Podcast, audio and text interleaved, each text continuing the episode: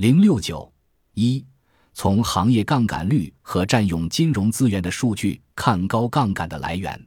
各种数据和分析表明，房地产业的过度发展和部分国有企业低效占用大量金融资源，是我国企业杠杆率高企和不断上升的主要原因。根据发改委和 Wind 提供的数据以及我们的估算结果，二零一四年房地产企业的资产负债率约为百分之七十，国有企业的资产负债率约为百分之六十五，均明显高于其他企业及非房地产的民营企业。的资产负债率约百分之四十，从贷款等金融数据也可以看出，房地产和国有企业占据了很大部分的金融资源。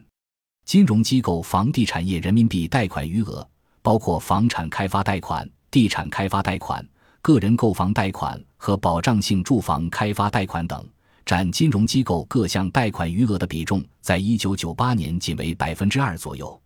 但这个比例逐步上升到二零一五年的百分之二十四。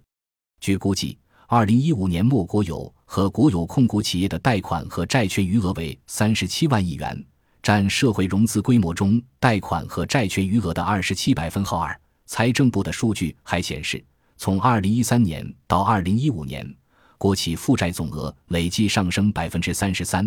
远高于同期社会融资总额债务类余额增速。累计上升百分之二十一。初步估计，目前房地产行业和国有企业总计占用的债务类金融资源，主要为各类贷款和债券，占全部债务类金融资源的比重为百分之五十左右。但两者所创造的 GDP 仅为全国 GDP 的百分之三十左右，已基本剔除重复计算。